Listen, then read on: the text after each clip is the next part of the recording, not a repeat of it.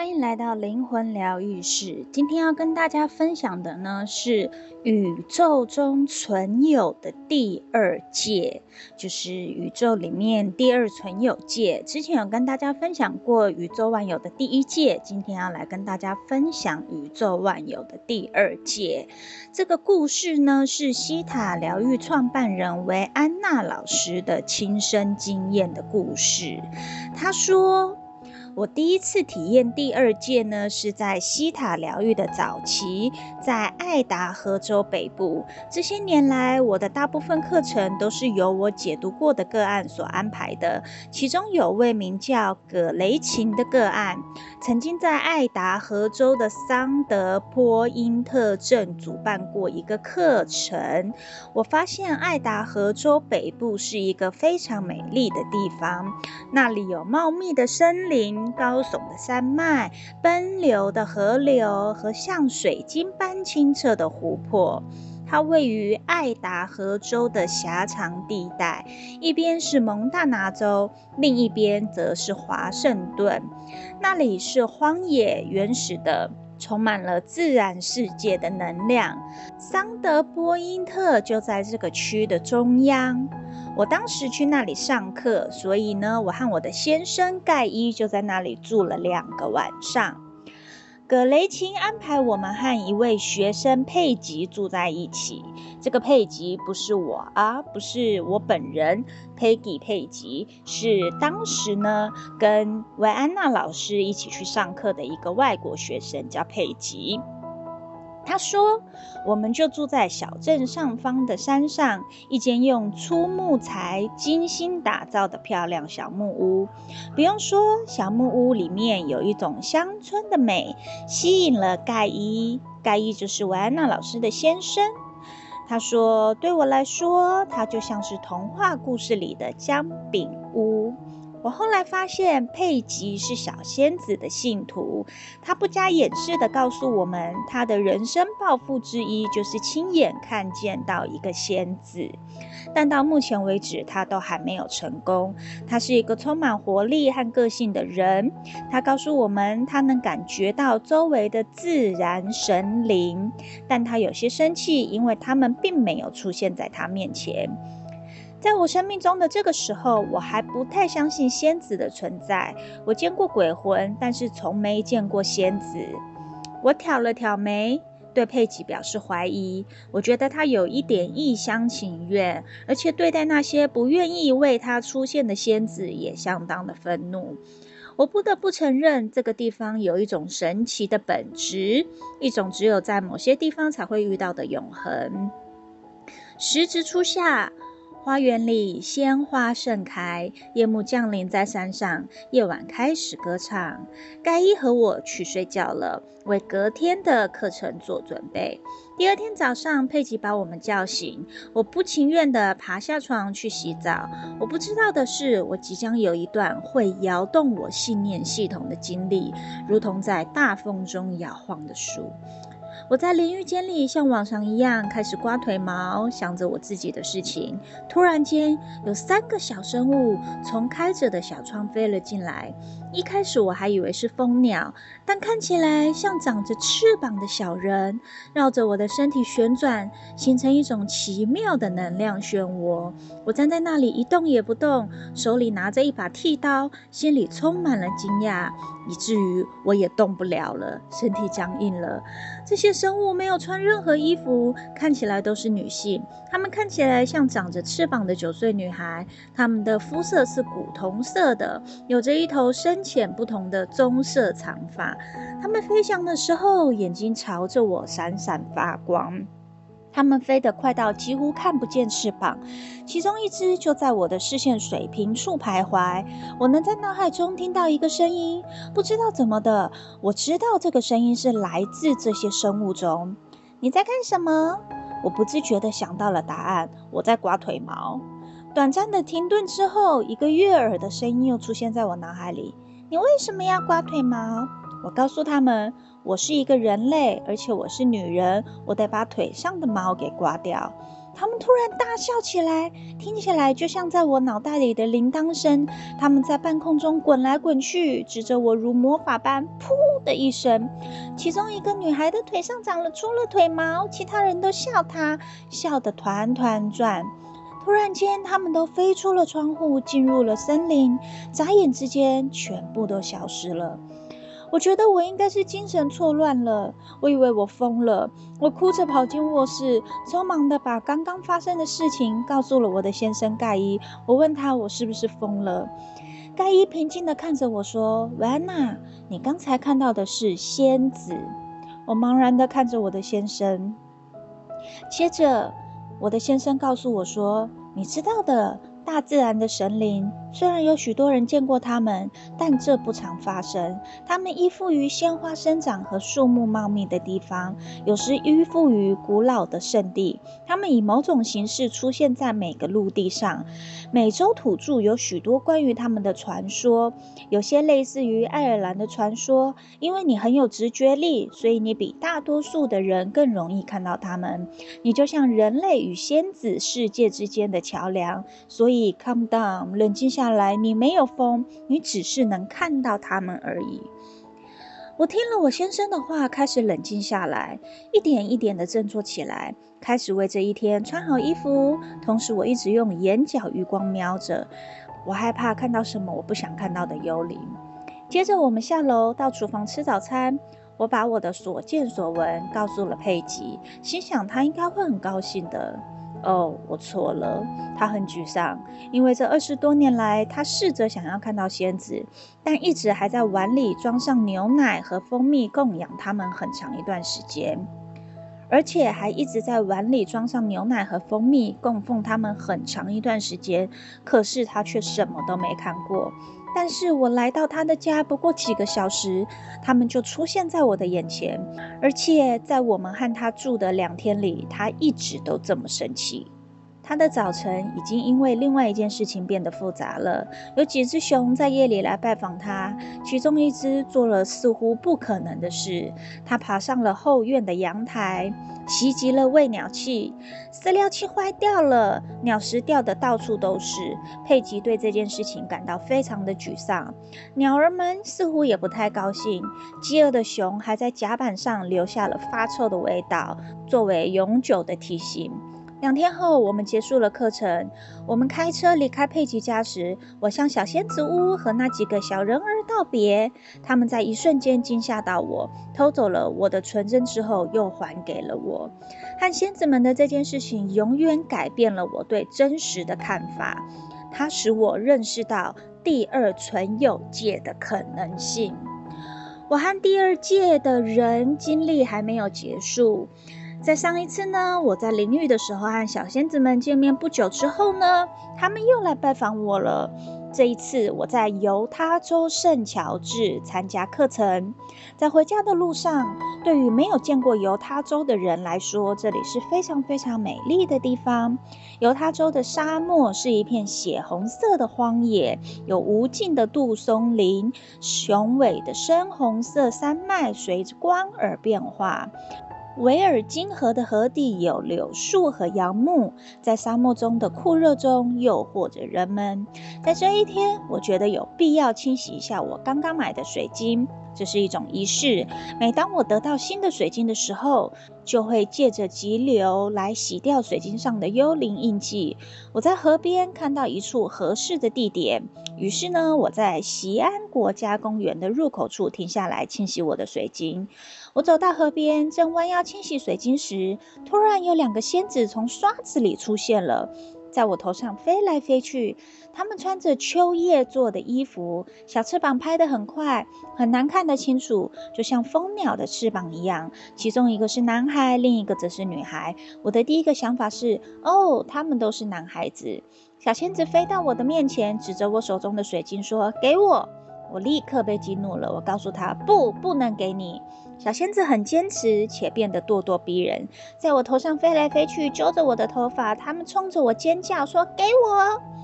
我也尖叫地回敬着他们说：“不，不可以给你。”以他的身材来说，他非常的强壮。他开始向我飞扑过来，推着我，想把我扔到我身后的河里。他很小只，但是他很强壮。我胡乱挥打着我的手，想要把他打跑。我开始害怕自己重心不稳会掉进水里，因为每年在这个时候呢，河水又深又冷。接下来，我从眼角的余光看到我身后有个动静。突然间，有位身材高大的女人从河里冒出来，那是一种流动的美丽的景象。她指了指小仙子，眼睛里闪着电光般的蓝色，对她射出生气的能量。她说：“离开她！”那两个仙子都吓坏了，他们尖叫了几声之后就飞走了，很快的消失了。感谢美丽的水灵救了我，我捡起了水晶，匆忙的逃回车里，倒在座位上哭了起来。我的丈夫安慰了我。当我感觉好一点时，我们就开车回家。这件事情呢，并不意味着所有的仙子都是坏的，他们可能只是淘气，但是他们并不坏。如果我们适当的尊重他们，他们也会成为我们的好朋友。然而这一届、第二届的能量是强大的，有时候甚至是强烈的。这就是为什么我们与第七届造物主连结的时候是清晰的。尽管当时我并不知道，但当小仙子攻击我的时候，我需要做的就是与一切万有的造物主连结，透过造物主下指令其小仙子离开。从那时候起，我与一些受祝福的人们有过许多会面，而且不止在某一处，但这些都是其他的故事了。这是维安娜老师，西塔创办人维安娜老师她亲身的经历。讲到这边呢，我想先跟大家说明一下，她所谓的小仙子，我们也可以用精灵来称呼他们。确实，精灵会比较存在于在花或者是在树木当中、草丛当中。有一些人呢，可以在晚上的时候呢，你拿着手机到草丛里面去拍，也许你会拍到精灵的存在。精灵它其实不坏，但是他们有些时候确实很淘气。而且精灵为什么会跟维安娜老师要水晶呢？因为精灵他们喜欢闪闪发亮、不灵不灵不灵的东西。而且记得，如果当你真的看到精灵的时候，千万不要跟他们做一些条件的交换。你不要向他许愿，说傻傻的说亲爱的精灵啊，谢谢你让我看见你，然后呢怎么样怎么样。如果你看到精灵，你回来发现你的戒指、你的钥匙不见了，你的水晶、你的项链、你的耳环不见了，这些闪闪发亮的东西不见了，那很正常，因为就是精灵拿走了，因为他们喜欢闪亮亮的东西。那在宇宙存有的第二界呢，这些我们称它们为自然灵。由于人类的灵性进化呢，在存有界跟存有界之间的面纱就会显得越来越薄，人们比以往任何时候都更容易的看透他们。第二界和第三界之间的面纱正变得特别特别的薄。第二界就是大自然的存有界，那第三界呢，就是我们人跟狗有生命，我们现在在的就是第三界。由于时空门的开口，所以有更多人见证了这些大自然神灵的出现。毫无疑问的，他们在任何的方面都不是人类，他们可以控制自己分子振动的速度，以不同的形式的元素，土、空气、水和火。它们可以成为一缕风、奔腾的溪水、我们脚下的土地，甚至是闪电的火焰。它们可以跟植物结合，变成液体或空气，或者是变成固体。当它们选择以固体的形式时，我们所看到的它们就会是无数不同大小形状的仙子，就是精灵。那植物呢，也是在第二存有界。植物有没有灵？当然，每一个植物都有灵，所以我很喜欢跟植物沟通，很喜欢跟植物对话。任何的树木或植物都有着特别之爱的人，都会与神灵有内在的连结。而某些神灵也已经学会了与人类交流，对有些人来说这是好事，对另一些人来说可能并非如此。仙子、小精灵，他们并非一向仁慈的对待人类，他们不喜欢被命令。但是如果你以正确的方式接近他们，你可以得到他们的帮助。维安娜老师呢，曾经在一堂课上面呢，有一个学生提出了一个有趣的观点。这个学生说，他们发现，每当他们与神灵们连接并寻求帮助的时候，神灵们都会希望得到一份礼物作为回报。所以，如果你发现你钱包里的钥匙不见了，或者是有其他东西不见了，这就是先知、精灵们在索要他们应得的东西。这个我刚刚有讲过了。如果你决定打开你的家，让小精灵进来，那么你应该从第七戒这么做。如此一来，人跟神灵将会增进彼此的生活，不会发生冲突。透过宇宙万有的第七戒，最纯净的第七戒，第二戒跟第三戒的能量是可以一起工作的。由于神灵呢，他们所创造的光的折射率，所以他们喜欢闪亮的物品，就像我们欣赏闪闪发光的钻石一样。有些神灵会被美丽的晶体结构所吸引，比如说水晶类。当光线照射到晶体结构时，就会产生能量。这些光和水晶的融合，这样子的发光就是神灵的躯体。这就是他们喜欢晶体的原因。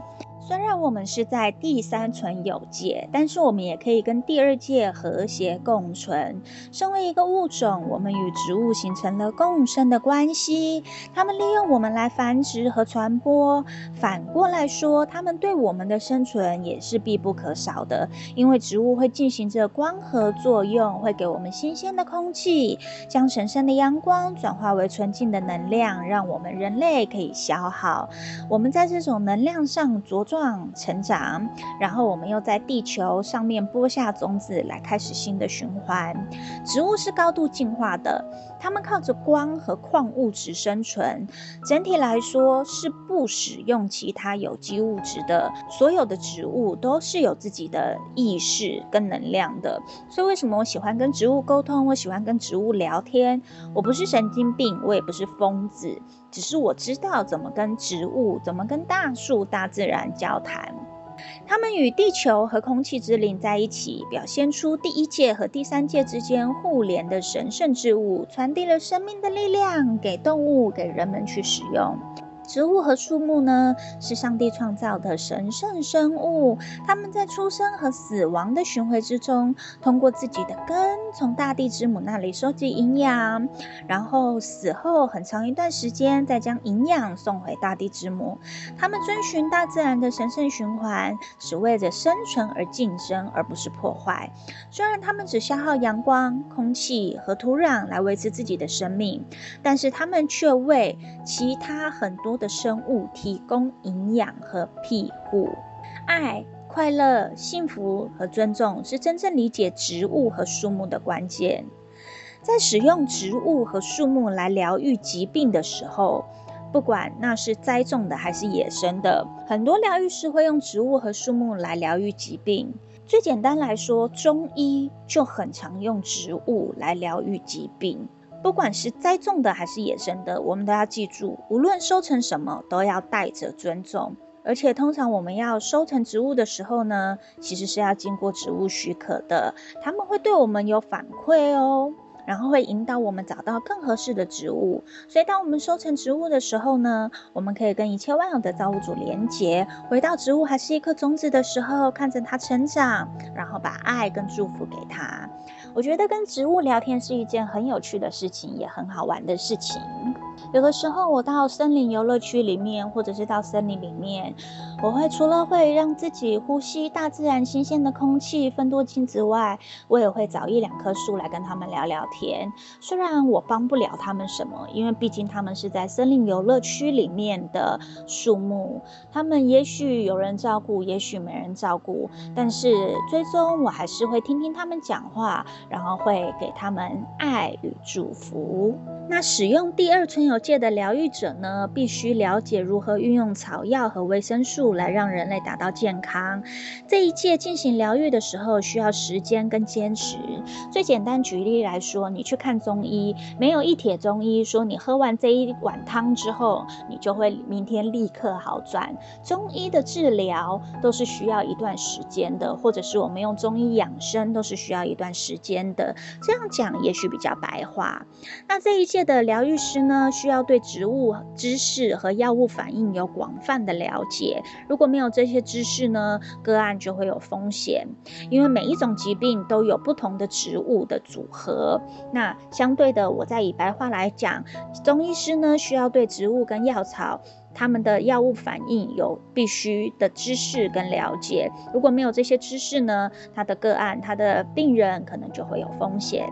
当然，维生素也是这一个存有界第二界的存有界，所以我们在使用维生素的时候，我们也要必须知道说我们身体缺乏哪些维生素，真的不是 A B C D E 每一个人都要吃，你缺乏哪一种，然后他们对我们的身体有什么样的帮助，你了解之后，其实你吃了才有用。万物都有意识，当我们消耗它的时候，我们就会吸收它们的精华。植物呢，它是非常敏感的，所以我们在跟植物沟通的时候呢，我们不能把我们的思想给他们，不然他们会死掉的。所以呢，其实在上西塔课程的时候，很有趣的是，当我们在练习跟植物沟通的时候，我们会温柔的进入到他们的空间，然后扫描这个植物，然后并且观察他们，跟他们聊天，其实蛮有意思的。我真的很喜欢跟植物聊天，所以呢，也谢谢西塔让我能够学会跟植物聊天，然后也谢谢西塔让我学会怎么样去寻找精灵。我也还蛮想看见精灵的，但是我也找过很多次，然后呢，我到现在也还没有真的看见精灵的存在的样子，但是我相信，也许有一天我可能也会看得到吧。好了，这就是今天跟大家详细的介绍宇宙存有的第二界，这个是植物、维生素它们所在的存有界，精灵、仙子也存在在这一界。